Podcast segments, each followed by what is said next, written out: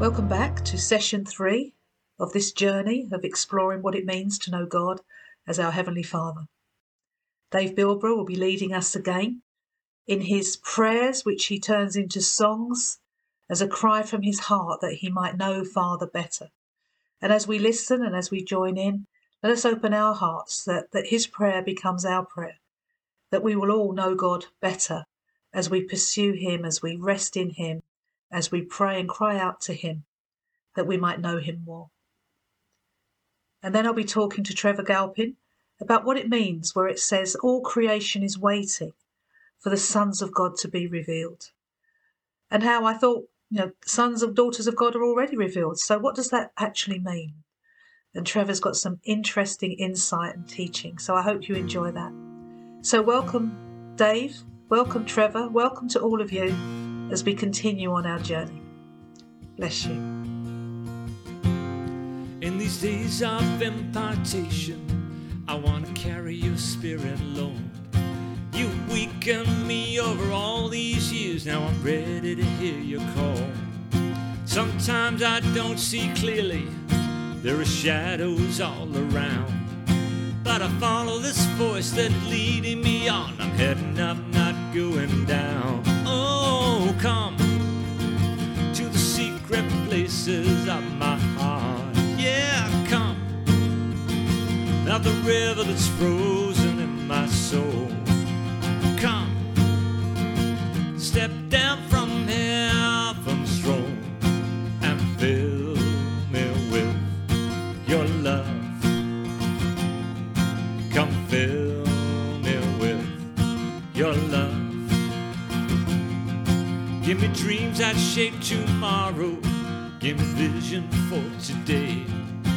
I'm tired of duplicating all my old familiar ways. I'm not a captive of my past, but I believe I have a future. Make me a prophet of the Lord my God, not a king of nostalgia. Oh, come to the secret places of my heart. Come, now the river that's frozen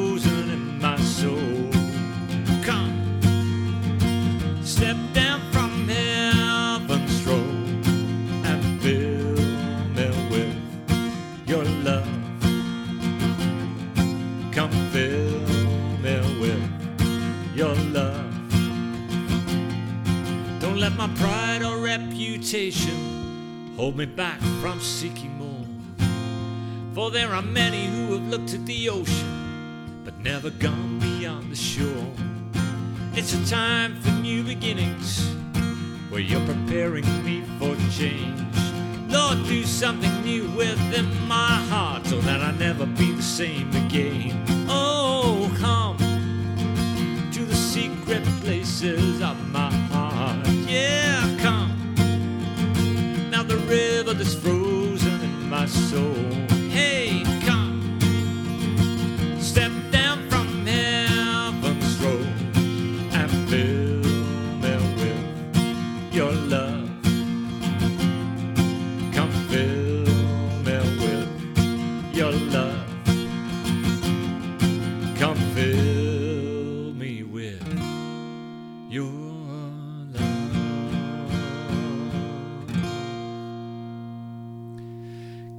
secret places of my heart. And often it's out of adversity, struggles, trials, tribulations that we come to that point where we realize we can't make it on our own. That's why we need grace. Lovely to have uh, Pat here to come and join on keyboard now. Hi, Pat. Hello. And uh, well, you know, we've certainly had our trials, struggles, Yeah. Tribulations that we've had to faith, and I guess we all do. That's what faith is about. We walk by faith, not by sight. But often, those things are to take us into a deeper level of assurance and confidence that God is with us and will look after us. And this song, um, which is called El Shaddai, really refers to an ancient description of God. El Shaddai means our provider, God providing. And it's out of dependency so often we find God provides for us.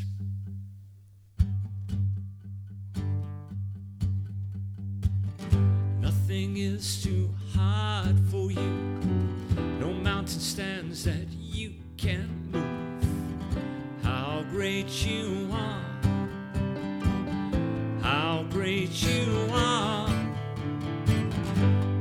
source of my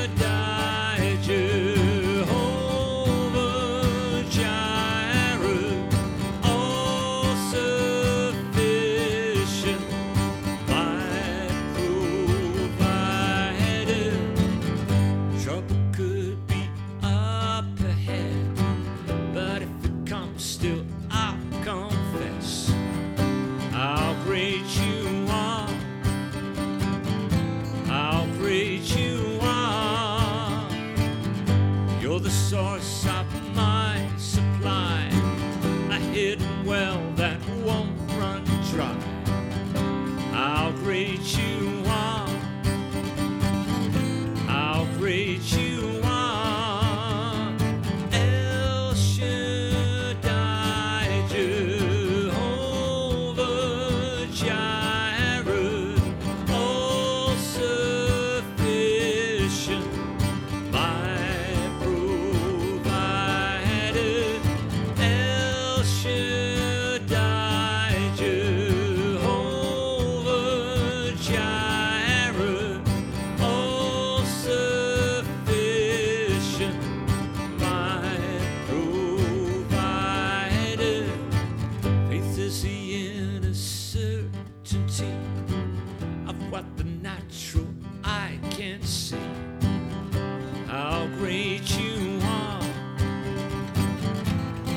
Great you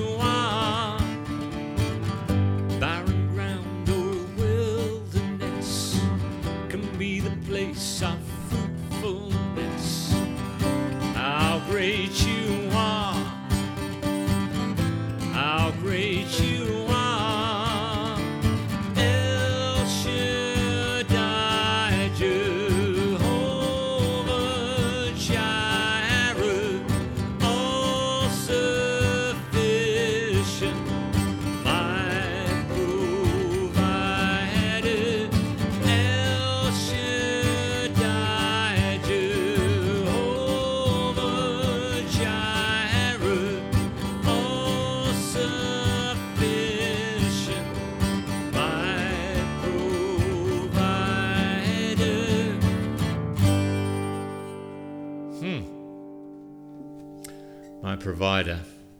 Out of that dependency comes that assurance that God is with us and going to take us through the difficulties.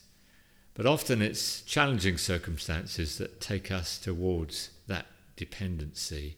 And the Bible is full of characters who perhaps had natural gifts, but those natural gifts weren't enough to fulfill the promises that they had been given. And God took them to a place of difficulty, a place of weakness, in order to reveal His strength through them. Out of weakness comes God's strength. Moses was certainly one of those characters. And the Bible tells us that it was out in the wilderness he had that encounter.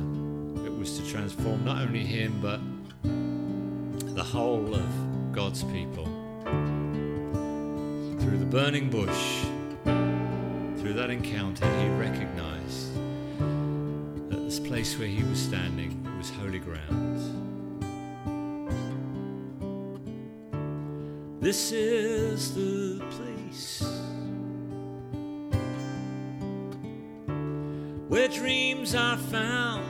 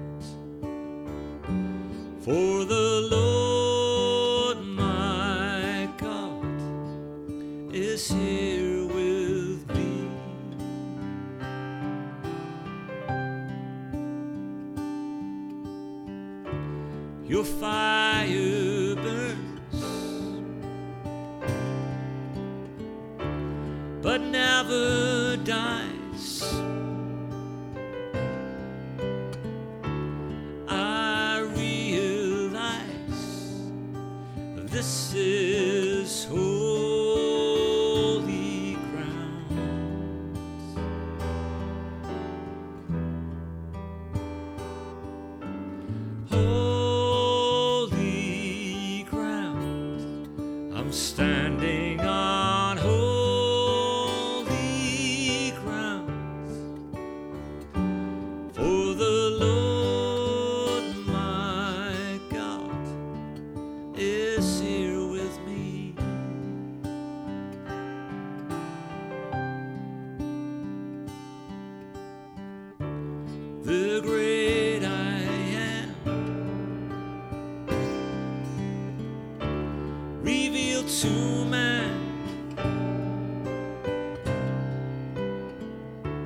Take off your shoes. This is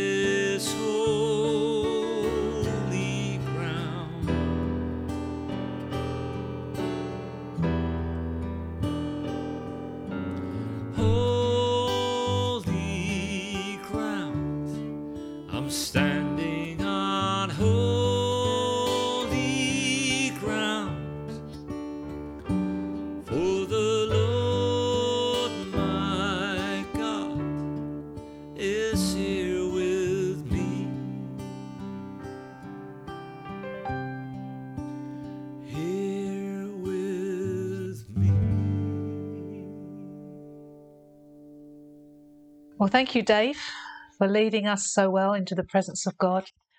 And also thank you, Pat. Pat Bilbrough is Dave's wife.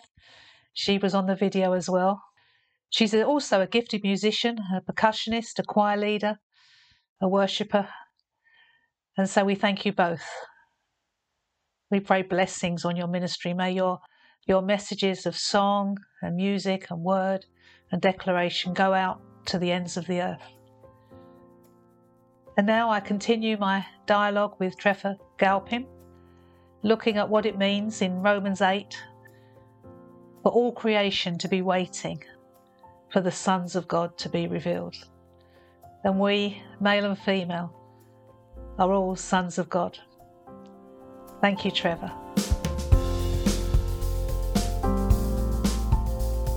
Oh, welcome back. I'm here you. again with my friend Trevor. Hi, Trevor. Hi, Christine. And last time, Trevor told us about the start of his journey discovering God as his father. And I've got some questions for him today because mm-hmm. you know we talk a lot about the father heart of God, and, and it's it's quite a popular topic to teach on these days. But one verse that confuses me a bit is Romans eight nineteen, where Paul says, "All creation's waiting or groaning," it says sometimes, for the sons (brackets daughters of God) to be revealed. So I find this really confusing because I thought when I became a Christian, I automatically became a daughter of, of God as my father. And so I'm revealed because here I am. I'm a living testimony to the grace and salvation of God. So what's Paul on about there, Trevor? That's a great question. Um, Paul, when he wrote letter to the Romans, um, he wrote this from, from Corinth the last time he was there, and he'd spent time with Christians in places like Ephesus and all the rest of it, having opened up to them what he had seen about God. Now, he was told when he became a Christian by Jesus that he would speak about what, what things I have shown you and things I will show you.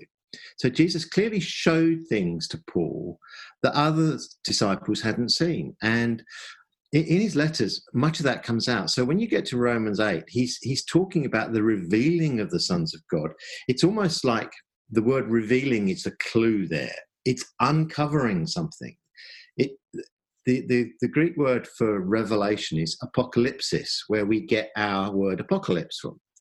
And um, it literally means to uncover something that has always been true, but just we haven't seen it. Wow.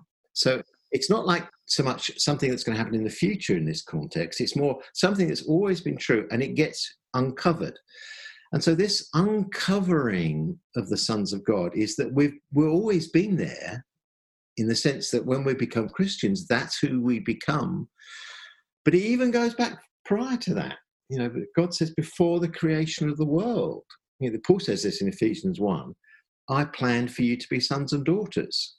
So in God's heart, there's always been a desire to have sons and daughters. And of course, we lost all that through the fall. And, and Jesus comes to show us what God the Father is really like in order to bring us home to God as Father. I mean, he says um, about eternal life, he says, eternal life is to know you, Father. So the knowing of God as Father, we, we've tended to think of that as an intellectual knowledge. It's something we read and study, particularly in this last, you know, 1500 years of western thinking. It's we have to study it we've got to know it like that. But paul when he's talked in this sort of language when jesus talked about knowing the father he's using knowing in the sense of a relational knowing. And so the revealing of the sons of god is that we when we really begin to know him as father we discover who we are and it reveals him. So that's a little bit what's going on. Um, when Paul wrote Ephesians, he, he, prayed for them right in the beginning of the letter. In uh, verse 17 of Ephesians 1, he says, I keep on asking the God of our Lord Jesus Christ, and it's like he pauses and says, The glorious Father, by the way, is or the Father of glory. It's like he says, You know who I mean when I'm talking about the Father, God of our Lord Jesus. And what he prays is that we will receive a spirit of wisdom and revelation to know him better. So you've got all those elements in that prayer that, that's there in Romans 8. Knowing him as Father is to experience him. In, um, in New Testament Greek, there's two words that in English we translate to know. One is to know facts and information, and the other one is to know through personal encounter, relational one. That, that second one is gnosko, it's a word that sometimes we, we hear, gnostics, gnosko. It's about knowing. And that's the word that Paul uses. He's not saying that we would know more facts about the Father, but we would know him experientially as our Father. But he says to do that, we need the spirit of wisdom and revelation. And, and revelation is this uncovering of the true nature of God that's always been true. See, and when even we as Christians who've been Christians for years, this is uncovered to us, it's like we're saying, oh, God's always been my father. I mean, personally, that's what blew me away wow. when I first heard this teaching. The fact that he'd always been my father, even before I knew him, he was still my father. Now I became his son through what Jesus did on the cross and that's glorious. But that revealing of Him as Father and that revealing of us as sons and daughters of God, it, it's what the whole world's longing for. Wow. I mean, gosh, don't we live in a fatherless time? Anyway. So why does it say all creation? Why doesn't it say all people? Well, I. Throwing you a hard ball there. yeah, well, when you go back to the beginning, to the creation of the world in Genesis, all of this was made for us. It, we were not the last thought. We, we were the first thought. It, it, again, back in Ephesians 1 4, it says, Before the creation of the world, God planned for us to be sons and daughters. So before creation, his plan was to have us. And it's like there must have been the, the spontaneous thought in the heart of the Trinity ah, if we're going to have sons and daughters, where are we going to put them?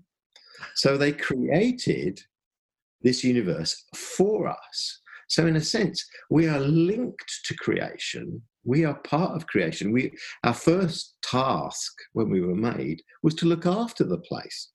And, you know, what a mess we've made of that. So, in a sense, we are so linked as God's sons and daughters to the created world that this is our place, that it's groaning for us to take back our full responsibility for it, to, to step into our real identity rather than the broken, messed up one that we all live with because of the fall. So I think that's why you can't separate creation from us. We're part of creation, we're the crown of it, but it was made for us. So just for people listening, I know it, the, the verses are always about the sons. So can you just clarify that that means daughters as well? No, I can't because it doesn't. Oh, okay. The word sons that's there in, in New Testament terms, we, in, in our Western way of thinking, we make that a gender word. But sonship is not about our gender. Wow. You know, Paul in Galatians, we're all sons of God through the faith of Jesus Christ.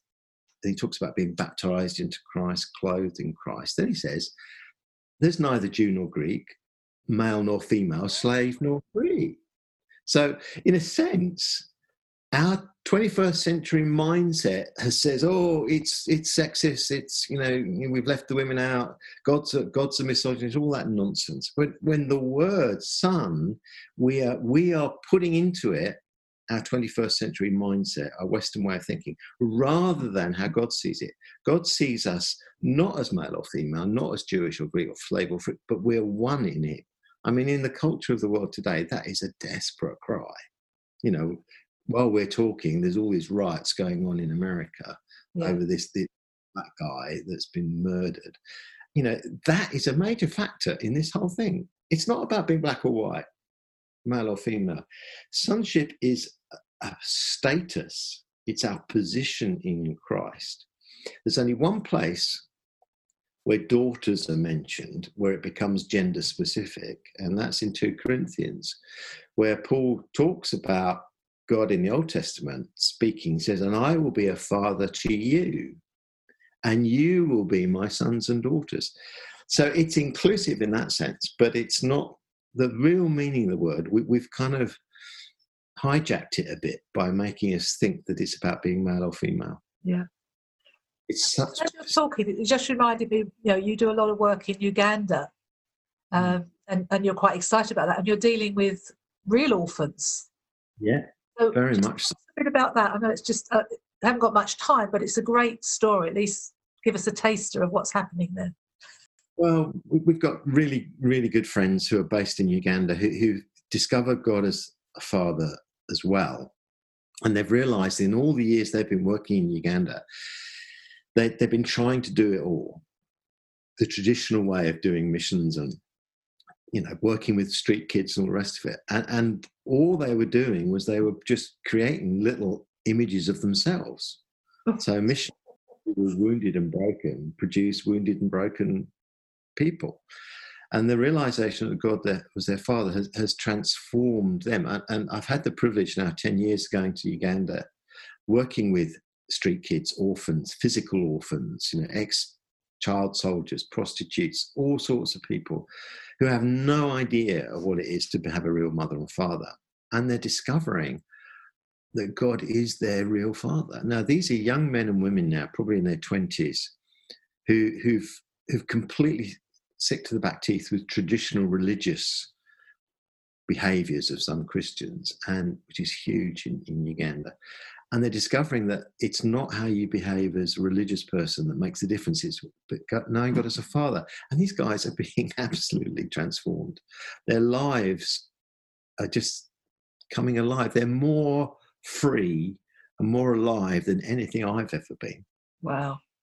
The further you come from that place of total brokenness into this revelation. It, it, it's it's the place I love to go, just to sit with these young men and women who only really now know God as their Father. That their relationship with Him through Jesus and in the Spirit is just stunning.